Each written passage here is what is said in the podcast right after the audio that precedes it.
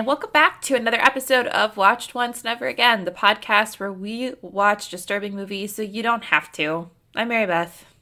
And I'm Dax. And this week we're talking about Borderland, which was Dax's pick for the end of Torture Porn Tober. And might I say, what a stupid choice on my part. We all make mistakes. I'll admit it. This is a mistake. Could have gone out with a bang. Yeah, we didn't go out with a bang, I don't think, but that's okay. It really did cross my mind to text you this morning and be like, quick, let's talk about the, something else.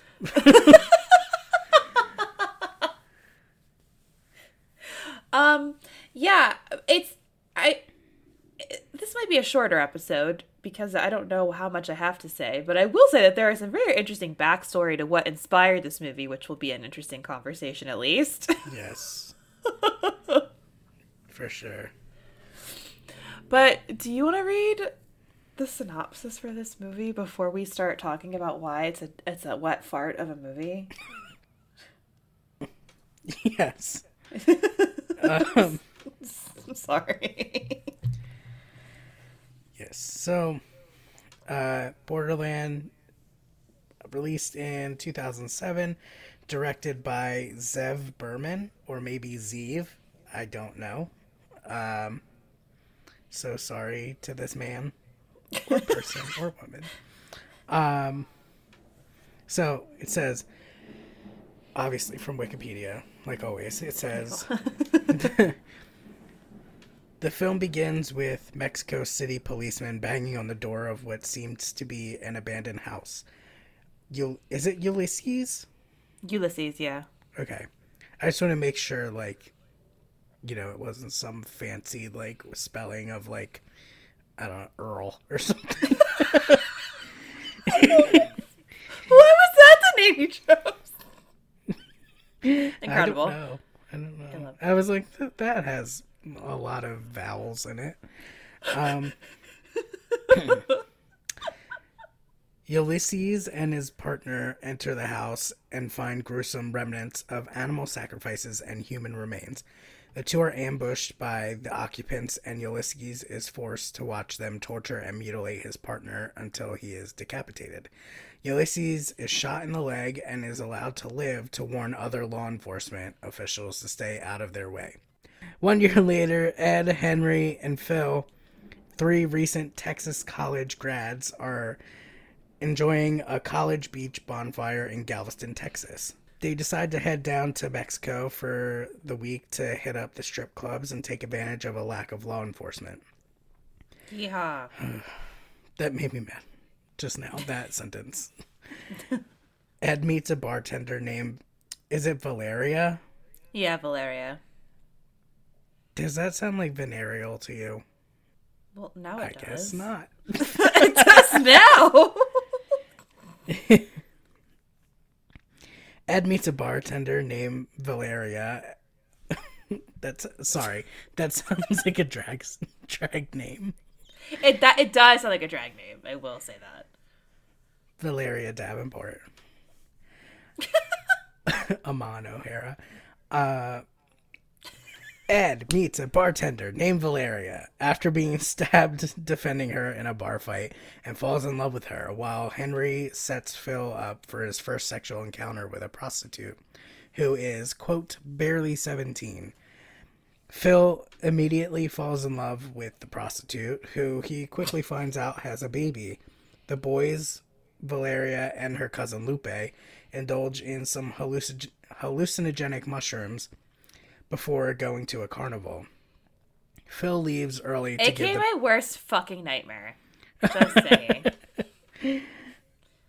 Well, it's no uh what was that? The sound of animals fighting? Is that where you were? What show was that? Show go Animal? Collective. That's the same band. The sound of animals fighting. That's a real. That's a real group. Yes. Oh, I thought you were just like free associating and just saying random. Oh, I didn't know that was a no, real band. No, it's a it's uh, a super group with members of Hello. Hold on, it's important. 12 different musicians. What? Live lineup is the first live lineup was Anthony Green, Rich Balling, Craig Owens, Keith Goodwin, Matthew Kelly, Matt Embree, Steve Choi, Joe Troy, Chris. I'm not gonna try it. Chris Sheets, Nathan Hand, and Bradley Bell. So now, where did I get Claudio Sanchez from? I could not tell you. I don't know, but it looks like um, the consistent people in it are like uh, from Chiodos and like RX Bandits, Circa Survive. Ah, the There's not like Animal Collective. No, there's Very a different. someone from the band Sunn is in it. Do you know who the band Sunn is?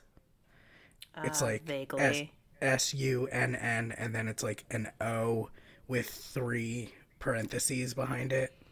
Oh yeah, yeah, yeah. That's interesting that they would be in this band.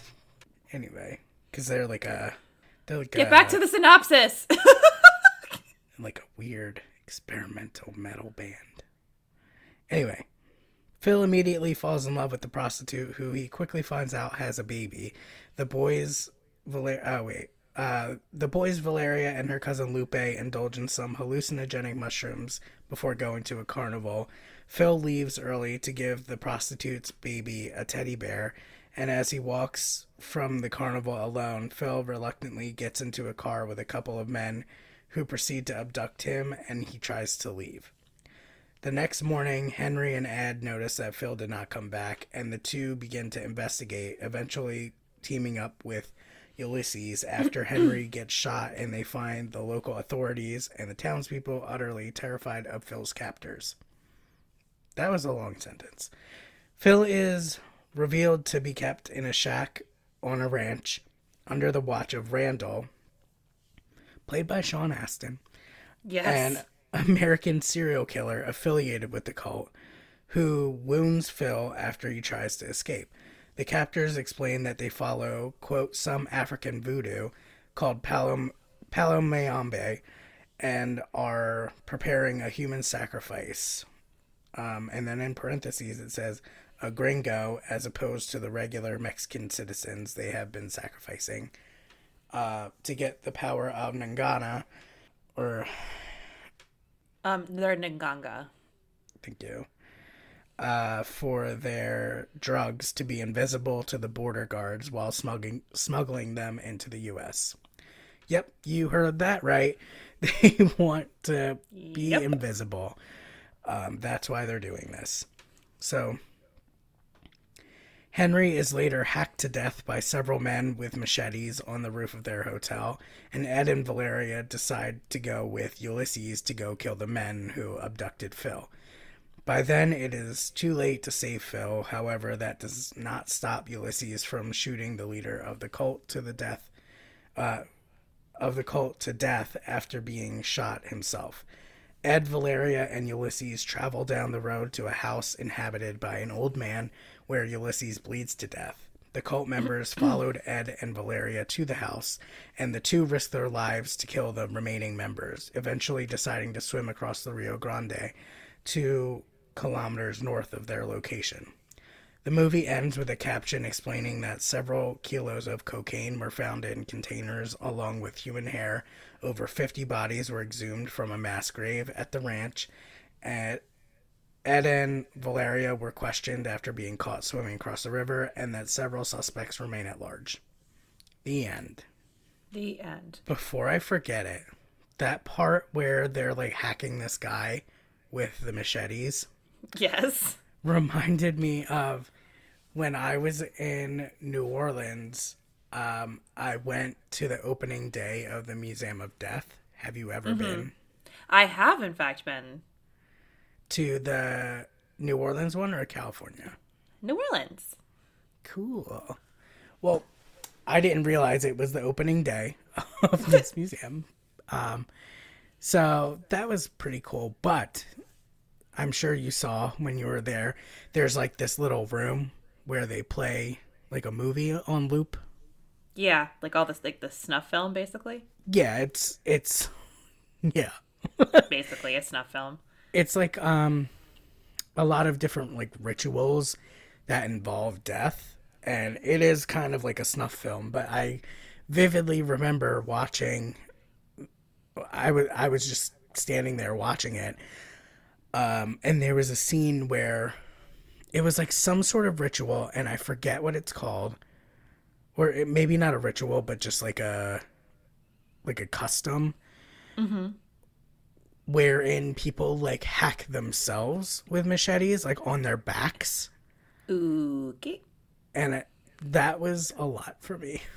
like, yeah. I, I can watch a lot, but that made me so upset to see. I was like not okay. I had to like stand out like I left the room and I just stood with my like hands like over my eyes like what the fuck did I just see for like several minutes before I could continue and then after that I just like I was kind of in a daze and I didn't really care about seeing anything else in there. Yeah, I remember when I. It's like right by the bathroom too, and I didn't know that was so. Steve, I was with Steve, and he went to the bathroom, and I was waiting for him, and I did not realize what was playing, and I was like, "Oh, what is this?" And I was like, "Oh yeah, my god!" That's what happened. I was, like, I was waiting for someone in the ba- who was in the bathroom. Yep, and I mine was car accidents. yeah, I saw that too because I was there was like uh like a group of like six of us or five of us or something. So, um, yeah, I was standing there while everyone else went ahead of me. you were just like, just uh, it. I have to so, go. I caught a bunch of different stuff. I did see car accidents on there too. Yeah, I saw the car accident. That was fun. Anyway. Yeah, just a great family trip.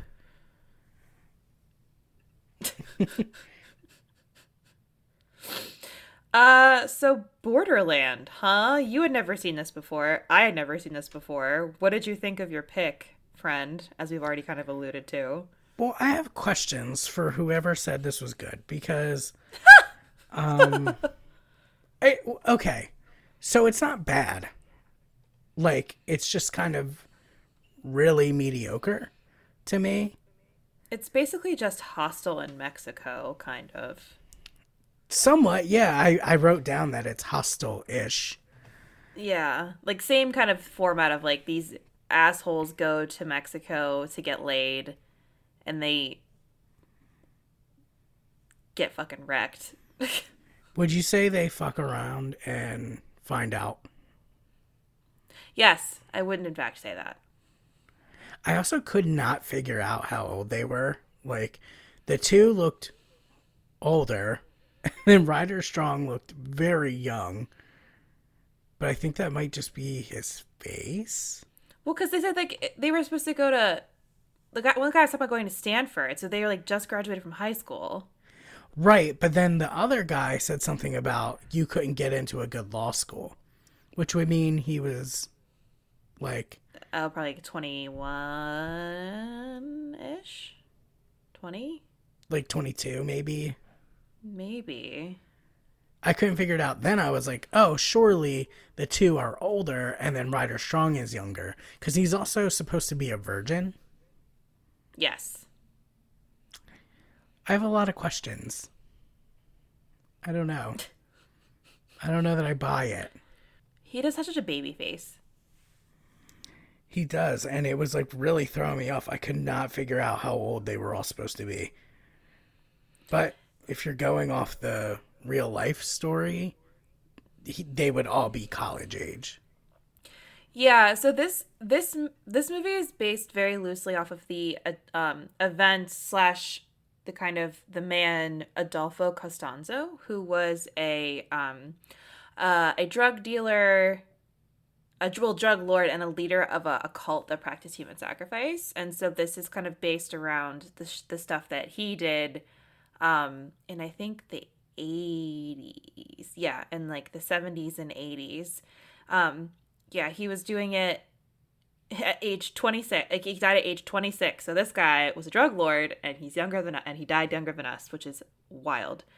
But he practiced the religion Payomayombe, which Dax mentioned, which which is an actual like Afro-Caribbean religion that revolves around um, animal sacrifice and human sacrifice is a much darker part of the religion. Um, it's not typically a human sacrifice, but this guy um, kind of thought, oh, human sacrifice will make my Nganga, which is what you worship in the in in Payomayombe, stronger, and you'll be able to get more power out of it, like making yourself and your drugs invisible. So he basically led this cult called the narco um narco the narco Satanists because they were drug dealers and these like in this cult, which is horrifying, and they were like horrifying, and they were known for their ridiculous cruelty, for kidnapping.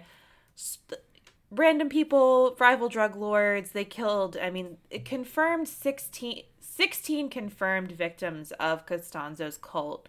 Um, 26 are sus- suspected. And, you know, he, they did act, the reason he got caught was because they kidnapped and murdered uh, an American student named Mark Kilroy in 1989. So it is based kind of loosely around that, but the ending when they have like the the like the end cards that make it sound like it actually happened that's not true. Like none of that is real.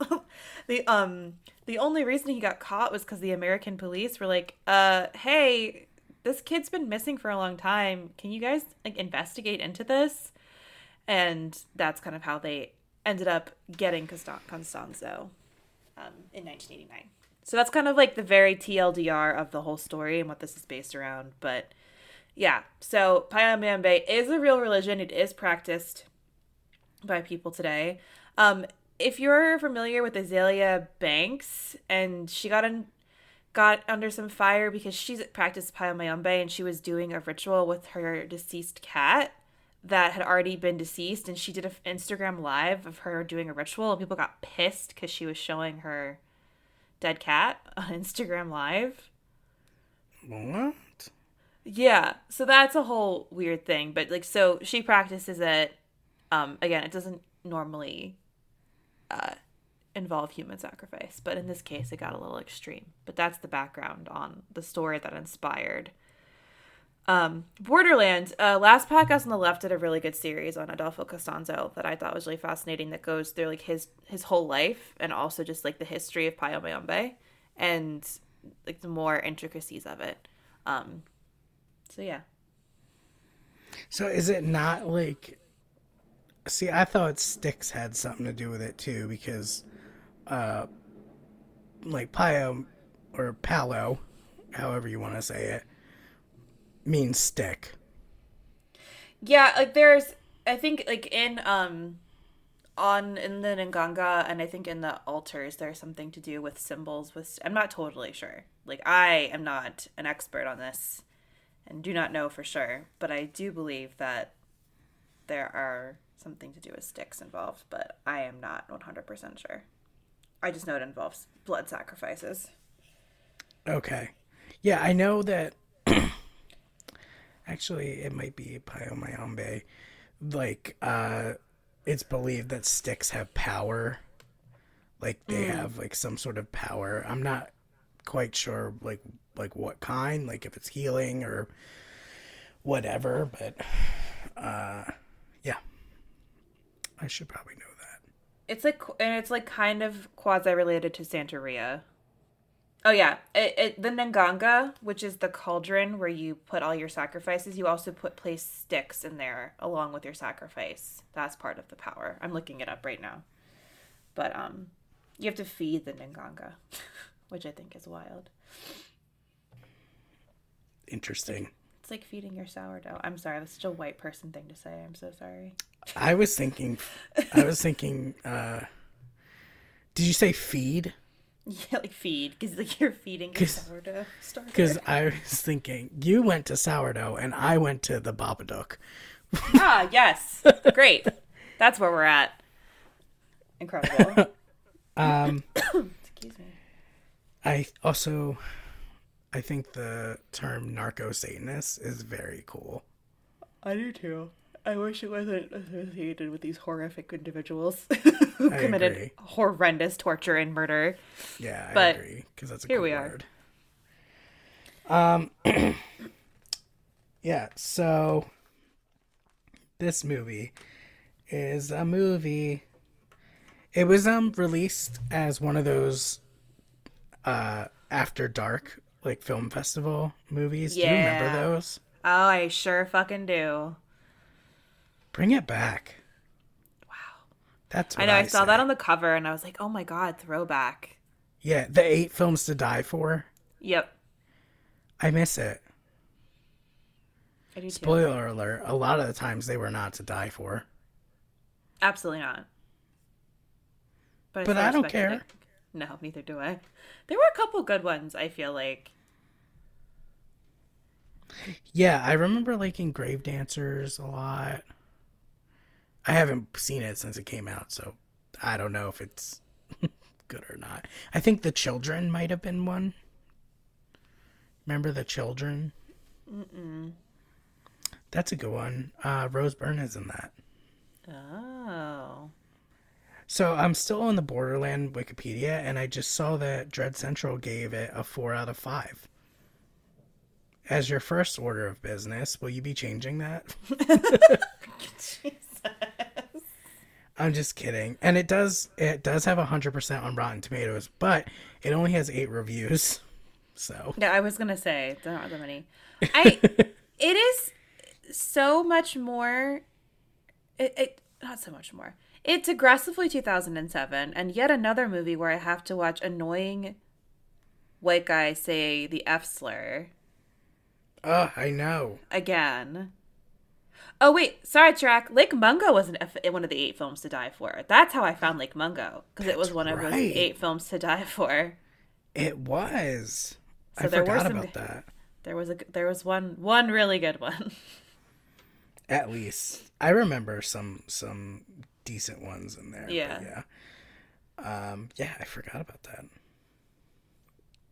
Anyway. More F slurs. Yeah, F slurs abound in this again. Um, three white guys just calling each other names, using slurs, and also traveling to Mexico because there's no law enforcement and because they want to have sex for cheap. It's so weird to me. What's with all these sex trips?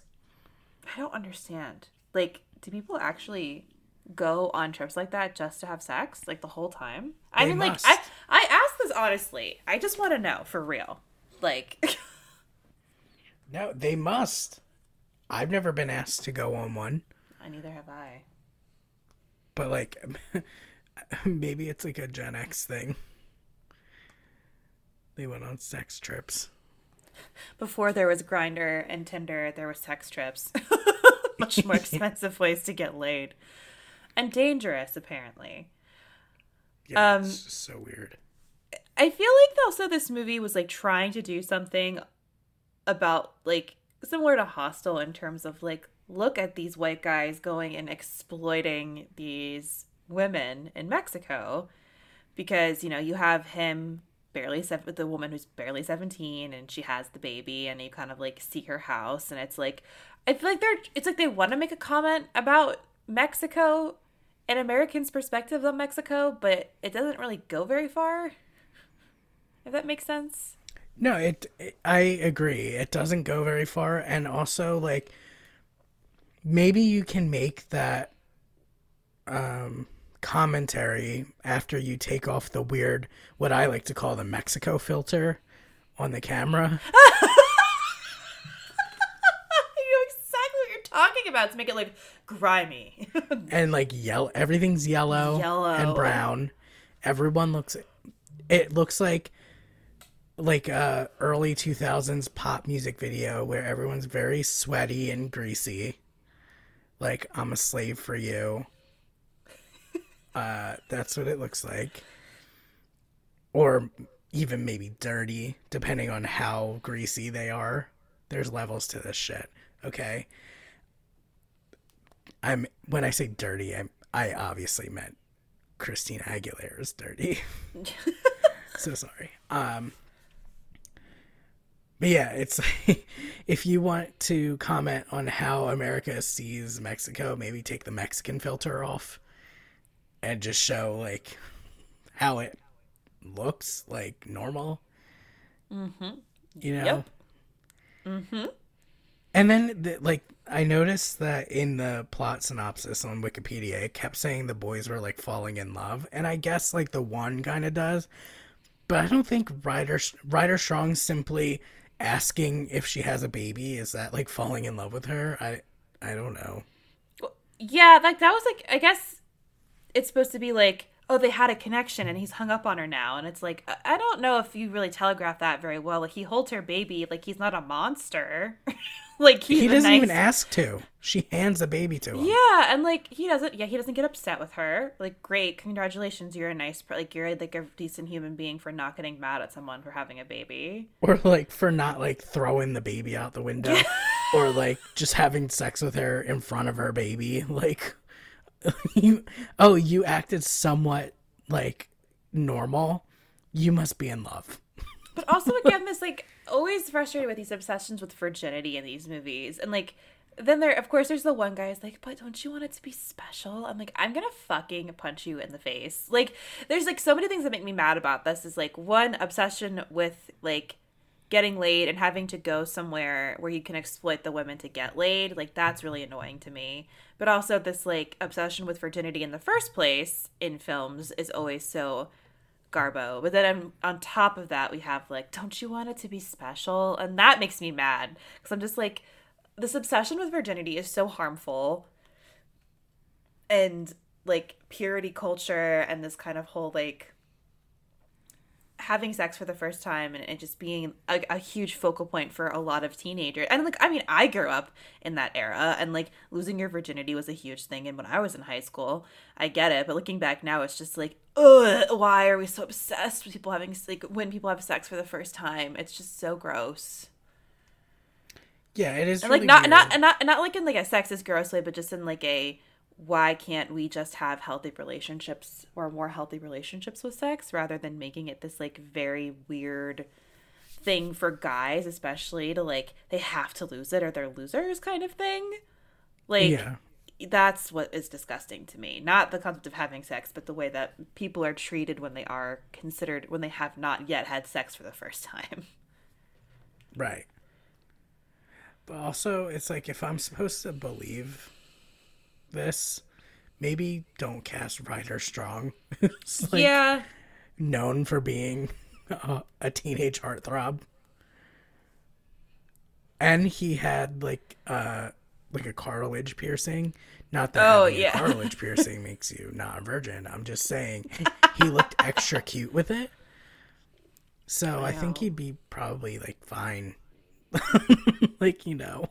Like, yeah yeah, I, I I don't get the obsession either. I never did. I never cared about it. Like uh I I can't believe I, I well this is 2007. So now I feel like it's less of a thing, right? Yeah, oh for sure. I think that we've definitely like de-emphasized the like obsession with virginity and that kind of thing. At least in what I've seen in media, it feels a little less it feels less of of a focus. Yeah, or I, I I don't know. I guess we should ask a teenager. I don't know. How do you do, fellow kids? Did they still talk about virginity on the telebot the television box? Or not even that. Like I wonder if kids in school like still like obsess over it. Oh, true. like i'm sure obsess it's- uh, like i'm sure that they obsess over it in a way where it's like this is scary and i'm gonna like do this at some point for the first time and i'm like scared. Sure. But like are they like oh i have to do this or i have to save it for the right person that i'm like gonna marry or whatever you know? I wonder. Yeah. because that seems to be like the teachings of an older generation and i feel like you know now that this is weird to say, but now that people our age are like in charge, uh, yeah. Oh, I God. feel like maybe possibly the emphasis has been like, or not even emphasis, but like just the pressure has been taken off. You know, I feel like Yeah. you know most of us probably didn't save our first Nope. time for like a specific person. Absolutely fucking not. yeah. I don't I don't know. I mean I live in a I guess pretty liberal area. Uh like my my school was like pretty liberal. Uh so I don't know. I guess you'd have to ask someone who lives in like not right next to Philadelphia. yeah, and like my school was pretty liberal too, and it wasn't super religious. I know that religious affiliation definitely has a lot to do with like the emphasis that pure like purity culture and virginity is has. But like in terms of movies and stuff, I guess I'm thinking, and like like you said, the teen like teens who aren't in a religious setting, are they as focused on it? Is it something that they're as obsessed with, or like what does that even what does that look like for them now versus when we were kids? Yeah, more like what does it look like? Because I guess I'm I'm sure like if you in real life, I mean, if you went to like a more rural area or like a like a Bible Belt area, I'm sure it's still a thing, but I wonder if it's still like as militant as it used to be. Hmm. I don't know. I could not tell you, but I sure hate it in this movie. Yeah, I, I just I don't get I don't I don't get it. And like why I, I, I don't get it. I just don't like like the two I think that people who are like younger than us, they don't realize how shitty the 2000s actually kind of were.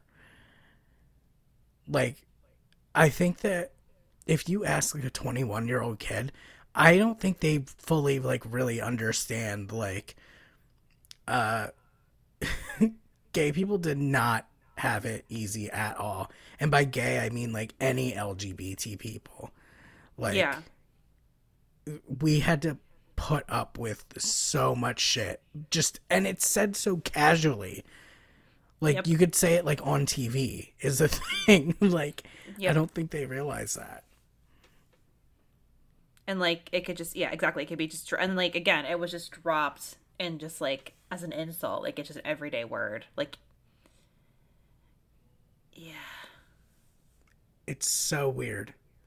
It's so weird when you're like I'll be watching like the L word, which was on when I was in high school, and like a major plot point is that like none of them can get married. yep like and it's like I, I just wonder if like really young people have any concept of how shitty it was for lgbt people. When i watch something like this and they just drop the f slur i'm like my god like i'm i feel lucky that we've come far enough where i'm not used to hearing that anymore you know? Yeah. Yeah no you're right. Because like there was a point where I was used to hearing it. yeah I I wouldn't say it, but like, you know, Yeah, I remember that too because I I wasn't out when I was this age, but I hung out with a lot of queer people who were like were out, and we heard it all the time because they were directed at my friends. Like, obviously, it's not the same thing as it being directed at me, but like it was like pretty common, and like I was called, um, I don't know if I can say the the slur for lesbian a lot. the. D slur.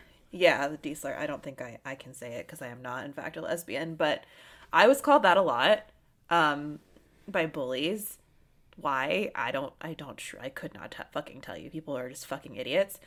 Um, but yeah, like those words were just thrown around like nothing, just for fun. No big deal. Whatever. It So- like kind of makes me hate the movie, but it's not. It's not the movie's fault, I guess. Like, it really depends, I guess, on the intent. because it seems like it was just the writing style of the time. You know what I mean? Yeah, but it's the same time, it is very indicative of that time period and like what, like kind of the attitudes that dominated these kinds of movies. Which like we've talked about, like with Hostel, it's like very these movies are very broy, which I think is like a lot of these movies are also indicative of like a broier horror culture from that era. Yeah, and that's like what I mean. Like the writings, what I mean by like the writing is like they're trying to make you feel some type of way about the characters. So like you're gonna think they're douchebags at first, at least now anyway. And I continued to think they were douchebags until the very end of the movie, so good for them. yeah, I didn't care about them. I don't know if I was supposed to. Like, what what was I supposed to do? Like, watch it and be like, "Oh, you think babies are people, and now you have a heart because you see that this sex worker is a person. I care like about the, you now." Like, like the, the most disturbing part of this movie was like was the characters and like the beginning of the movie to me. Like the like there's some really violent parts to it, but like the thing that really threw me off and was just gross was just these characters are just so like just poorly written. Po- like just have no redeemable qualities. Are just assholes who are just like have white savior complexes, which really is what happens. Like for two of the three guys, yeah. like they fall in love, fall in love in scare quotes. Is I say fall in scare quotes because they were there, they're there for like forty eight hours. Fall in love with Mexican women and are like, oh, I can bring them back to the United States with me, and it's like, oh my god, like, yeah, Jesus Christ, like, and again, you know, there could there could be some commentary in there, but it's not deep enough that it's like really saying anything that poignant about that issue. You know what I mean? Like it's not really making yeah. any kind of like thoughtful commentary on that. It's mostly just using that as the backdrop for this violence. Yeah, it's it's not poignant and it's not focused enough. Like not I all. would say Hostel while it has a lot of flaws, like it's at least dedicated to its message, you know? Yeah. In yeah, my exactly. opinion, anyway. Yeah. No, I can see that for sure. It definitely has more of a message to it rather than like, look at these really mean Mexican people, like performing these horrific these horrific killings. But I will say it didn't necessarily feel like it was trying to demonize Mexican like like Mexicans, you know what I mean? Like obviously yeah. they're the bad like the bad guys in this movie are Mexican, but it, it isn't just like oh all Mexicans are bad. So that was I was like, well at least we have that going for us in this scenario. yeah. They're not trying to demonize an entire culture of people. They're being a little bit more nuanced with like who these people are, and also because they have an American in their ranks, Sean Astin, aka Samwise Gamgee. from Lord of the Rings in a with a puka shell necklace. Yeah, that's hilarious. Very dated there. Yeah, and he's a he's a piece of shit. He's the best part of the movie, in my opinion. yeah, yeah. I was also glad that they didn't demonize Mexican people. I kind of didn't think they would. Uh, but now that I think about it, maybe that was like a very hopeful thing to think. I just, just always worry when like what correct. Yeah, because I'm not sure. I've never heard of Zev Berman before, and I wasn't sure if they were Mexican or if they were like if they were Mexican, and that always like influences me because sometimes I always get a little bit worried when like a white person makes a movie about this kind of thing and like the lens that it's being made through. But I don't know anything about this person. He does yeah. not make a lot of movies. Well, so I could see why. Let me see.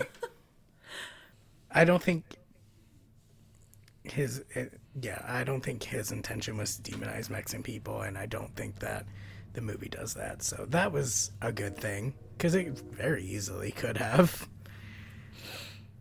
Yes, exactly. But it's got that going for it. I guess, which is something, I guess. Um, Yeah, I just thought that it went back and forth too much, like with the tone. Like, you know, it did it did have some good gore sequences, um, which is probably why I would classify it as some level of disturbing. yeah. But like, it went from it almost felt like not procedural, but like like almost like a true crime like reenactment. Yeah, okay, yes, I could see that for sure. Also because like the sound mixing was terrible. I don't know if it was Yes. my headphones or what, but the sound mixing was fucking horrendous and like It was really bad. The score and the like the levels were weird. It didn't match all the time. It made me laugh when I don't think it was supposed to. Like it had like a weirdly melodramatic part like effect to it at certain parts with, because of the way that the score was used and it felt like a reenactment. Then it would like switch from that to like the weird love story undertones while they're searching for their friend and I don't know. I just I, I couldn't care. Like I I was watching it I was like I don't care about any of this. And it's not like I was in a bad mood or anything like cuz you know, sometimes you're in a bad mood and you watch a movie and it's just like meh. But it wasn't that. It was just like I just didn't give a fuck. And I was like, well, maybe later I'll give a fuck, and I never did. And I just felt like the pacing was like off, and it just felt so long. I actually, I'm. How long was this movie? Because it felt really long to me. An hour and 45 minutes. So it is pretty long. I mean, like, if it's long for what it is, especially. Yeah, it just kept going and going. There were parts where I'm like, surely this is the end, and then it was not the end for some reason. I was like, okay, now I now I don't know what they're going for. This is gonna be such a chaotic episode. I like the one the one part that was like in- genuinely disturbing to me was when the murder of the the kidnap guy um when they pull a hostel and they chop into his achilles with the Oh, butcher yeah. knife which is horrendous and he's screaming and screaming and screaming and like the guy who is Adolfo Constanzo stand-in is like holding him and like relishing in his screams because he told him he's like I need someone who can give me what I want. Screams. Like he wants someone who is suffering and who is in pain. Like that is what he needs to fulfill what his his goal. And so that scene I think is really nasty. And like at one point he rips out his tongue uh, the, the guy rips out the American's tongue with his teeth which is again pretty nasty but it's just like that moment to me was like okay i can see why that this is considered a disturbing movie. Like this is a pretty intense kind of torture scene and murder scene. It goes on for a long time. It's pretty agonizing. So that was i mean like that was interesting but that is also like five minutes out of this entire film.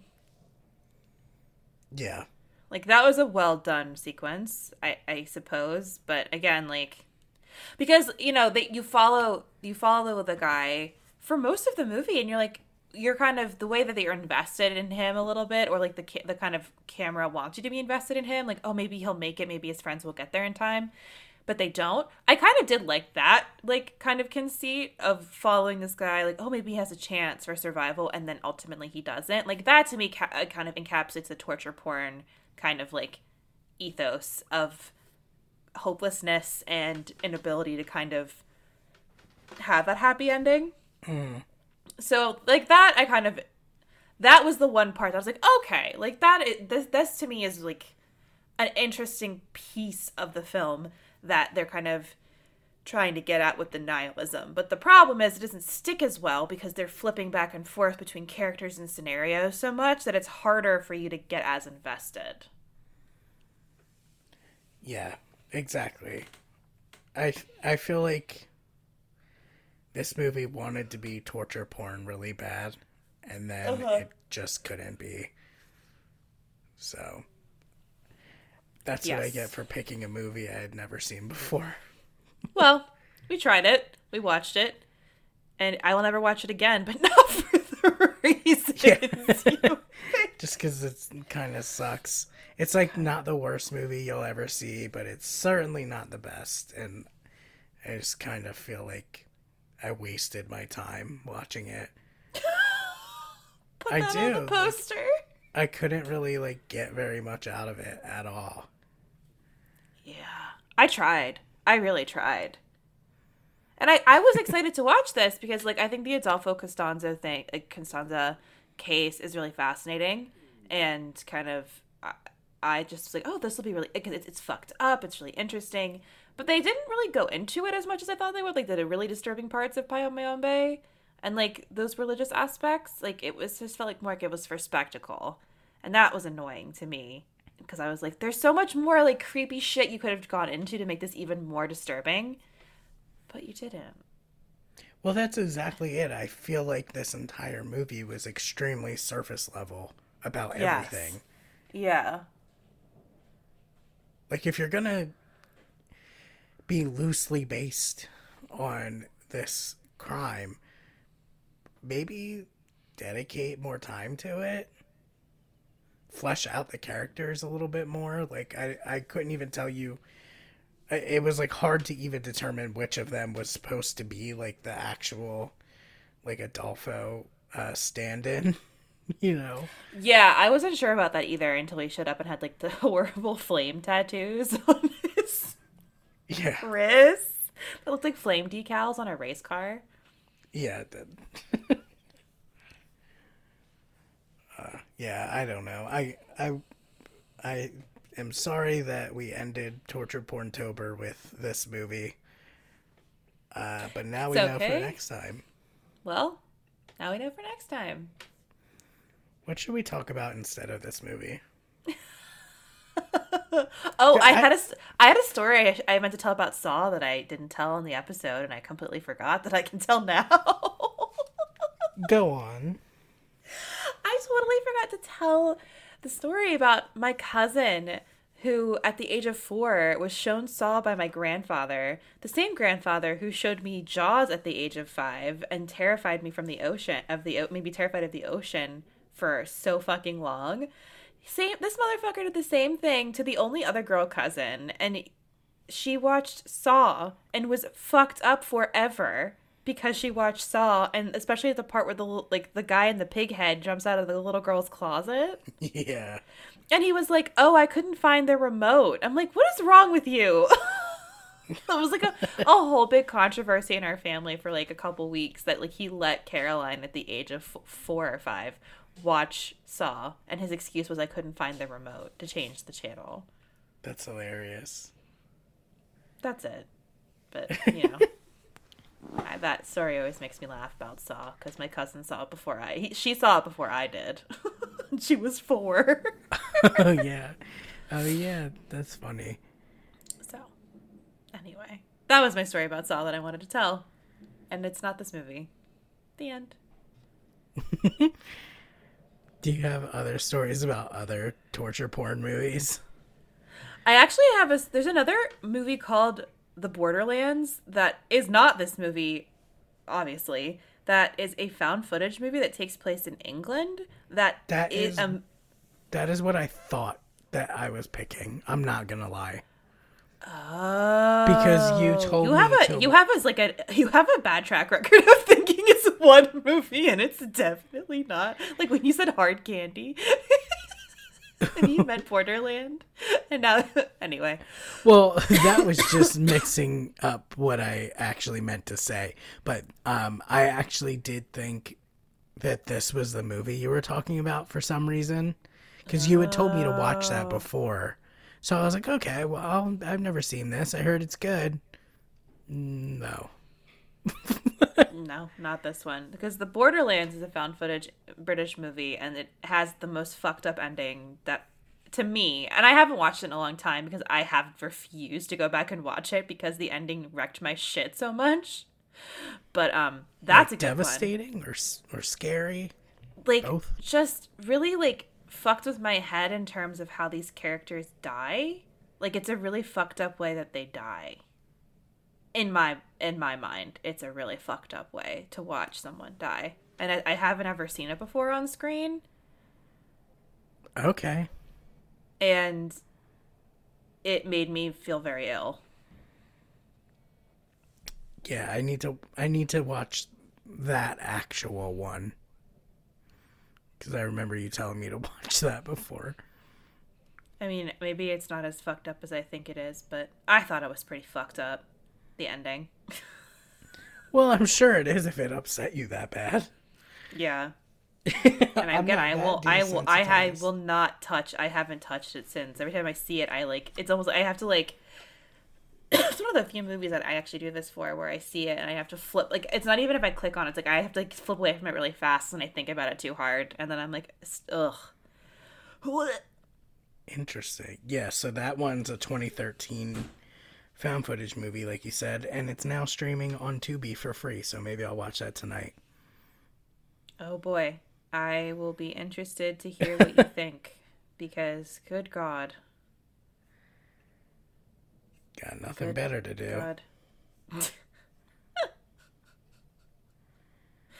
Yeah, that's what, that's what I got. Hmm. The only other thought that I had about After Dark Film Festival was that Frontiers, the French movie, is also an After Dark Film Festival oh, movie. Oh, that's right. Oh, I love it. they picked up some good international horror movies. They that. really did. I think that's where they shined, in my opinion. I agree. I 100% agree with that. I used to look forward to that every year. I never went to the actual thing. No, but it came on um on demand. Yeah. when that was and like you could rent them pretty soon after and i used to always look for those titles. And like i said a lot of them were kind of disappointing but some of them like frontiers that's at lake mungo obviously amazing Yeah. movies I watched Lake Mungo. I was babysit. I that was like uh, the After Dark movies were like my go-to babysitting movies. If the baby, if the people are ba- like I babysat for rich people, so they always had like access to this stuff on cable. Hell yeah.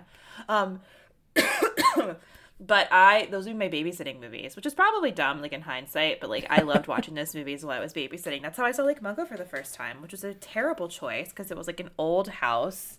oh god And- that's so scary But yeah, that just came flooding back to me. Holy shit! Wow, for Rhiannon, my mom's friend from high school. That's really weirdly fucking specific memory. I just just came back to me. i have a specific memory of lake mungo too actually oh really? Yeah, because I was I was talking to this girl at the time who looked like Amy Winehouse a lot Uh huh. and uh she was obsessed with Lake Mungo. Oh, So she's who I watched it with for the first time. I was like, this is some scurry shit. isn't it nice when someone's obsessed with a movie and it actually is fucking terrifying, and you're like, oh wow, you were fucking right. That was horrific. Yeah, because she had like pretty bad taste. Jesus Christ. she also literally attacked my face. Like we sat down to watch Insidious and like I did not get to see any of the movie because as soon as we sat down, she started making out with me like aggressively and I didn't I wasn't prepared. So I I like didn't know what was happening. It Wait, at- in a movie theater? yes, it was really Ah, concerning to me. man, those those were the days when you just made out in a movie theater. I didn't like want to. I wanted to watch the movie. Or it might not have been Insidious. It might have been 2000. That's not a good make-out movie. No, it isn't. It was Not a because some movie. she was like a little cray cray, and there was this couple or, or these people sitting in front of us, and she was like she kept insisting that they were staring at us, which I don't think they were, and if they were, it wasn't at me. It was probably at her because she fucking looked like Amy Winehouse. And like had a beehive like hair and stuff. Oh wow, she really did the full Amy Winehouse. Yeah, I don't even know if it was like on purpose, but like she did kind of look like her. Uh, and I guess because the lady was like allegedly looking at us, she wanted to like give her a show. And I, I was just like, I don't know what's happening. And there came a point where like I literally like pried her off of me for a second. And I was like, I have to like breathe, and also I do, like actually do care about this movie. Oh my god. and then uh I don't, re- but I don't remember what movie it was because it didn't matter. She immediately attacked me again, and then yeah, it was crazy. And then when I drove her home, and she did it in the car, and Wait, while you were driving? no, like when I Oh, oh stopped oh, to oh, like oh. drop her off, that would be Oh. really scary. And It's then, like, Jesus Christ, ma'am, I have to drive this car. but I so she did it in the car, and then I like pried her off of me again, and I was like, okay, well, this was like fun or whatever, and I turned my head, and her fucking mom was literally standing so close to my car that it made me scream, and she's watching us. No. Was, Ooh, ooh, that's spooky. and then I rolled down my window and she gave me money and she was like, Thanks for taking my daughter out. Anyway, um, that girl had a boyfriend, I found out. and then I met the boyfriend and he actually really liked me and he was like, Well, you're really cool, so I guess I don't care. Tex, what the fuck did you what I live a really weird life.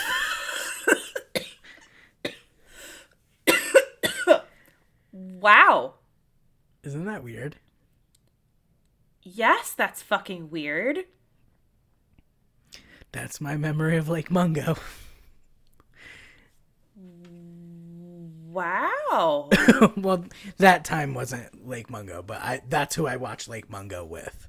I was like, okay, I see you. This is good. At least you had one good memory come out of that one, I guess. Lots Maybe. of people, lots of people called her Baby Winehouse. to her face? Yes, Okay. I mean, it's not really an insult, so I don't know, but it's just like I love Amy Winehouse I also love Amy. so Winehouse. much, so much.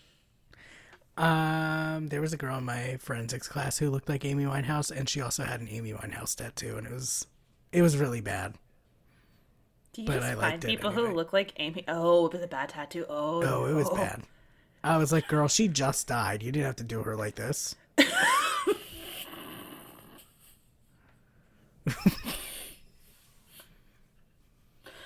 No. And I had to be like. that's so cool. Like, don't say anything. Because how do you be like, girl, I think that tattoo might have been the cause of death?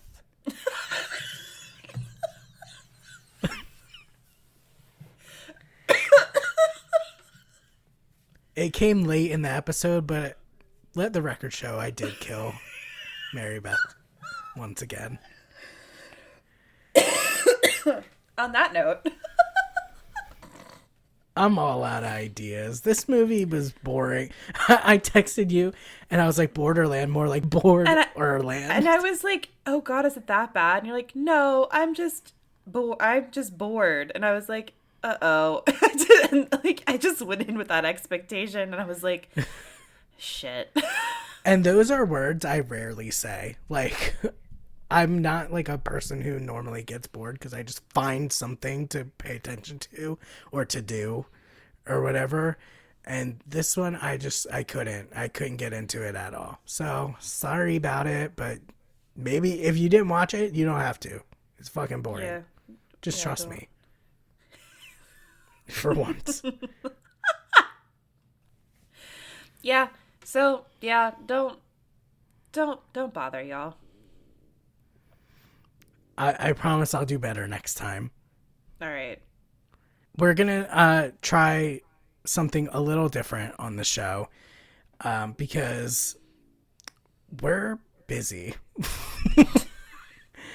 especially mary beth right now but i know in january when i start school again i'm gonna be super busy and so we're gonna try something new we're gonna try seasons and we're gonna take short breaks in between the seasons so the first break will be these next two weeks, and we'll be coming back on November 18th, you said? Correct, yes. And at that time, we're going to be discussing uh, how, how we're going to do these like series. It seems like they've been going over pretty well. Uh, so the next one is going to be on addiction. So all of the movies we will talk about uh, for a month, basically from November 18th through right before the holidays, uh, we're going to be talking about addiction. And did you pick out the first movie that you want to do for that yet? Yeah, so I think we're going to start with Requiem for a Dream.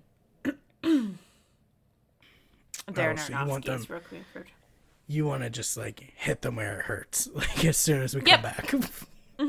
Yep. Listeners, she said she doesn't care about you. I'm just kidding. just kidding. Okay, so uh, November 18th, that week, we're going to come back. We're, we'll be talking about Requiem for a Dream. We'll have three other movies we'll talk about um, about addiction. I think I already know my choice uh, for right after that, but I'll save it. I, f- I figured you did. I figured that was the one because that'll be thanks. That'll be on thanks. That'll come out on Thanksgiving. Yeah. So if you know me or my past work, you probably know what movie it is. Um, but if not, it's gonna be a little surprise as a treat. And then after that series is through, we'll take a break for the holidays and come back in January, right? 2022. That's horrifying. That's crazy. And it'll be almost a year of this fucking podcast. Weird. Crazy. Crazy. So, Too Long Didn't Read. We're taking a break till November 18th. And then we'll be back talking about Requiem for a Dream. Get ready, bitches. Happy holidays. um, but yeah, this has been Watch Once Never Again. Thank you guys so much for listening. Um, like we've said, since we're taking, we're gonna start doing seasons. If you have any suggestions for season topics, uh, let us know. You can let you can send us an email at wonapodcast at gmail.com or you can let us know on Twitter. You can follow the podcast on Twitter at Wona Podcast at W O N A Podcast. You can also follow Dax and I on Twitter. I'm at MB McAndrews. And I'm at Daxy Bobbin. Please make sure to leave a review for us. That would be incredible. It means the world. A rating, a review, and maybe a little follow, subscription, whatever you do. That would mean a lot to us. So please do that. And we will be back in two weeks. Bye. Mm, bye.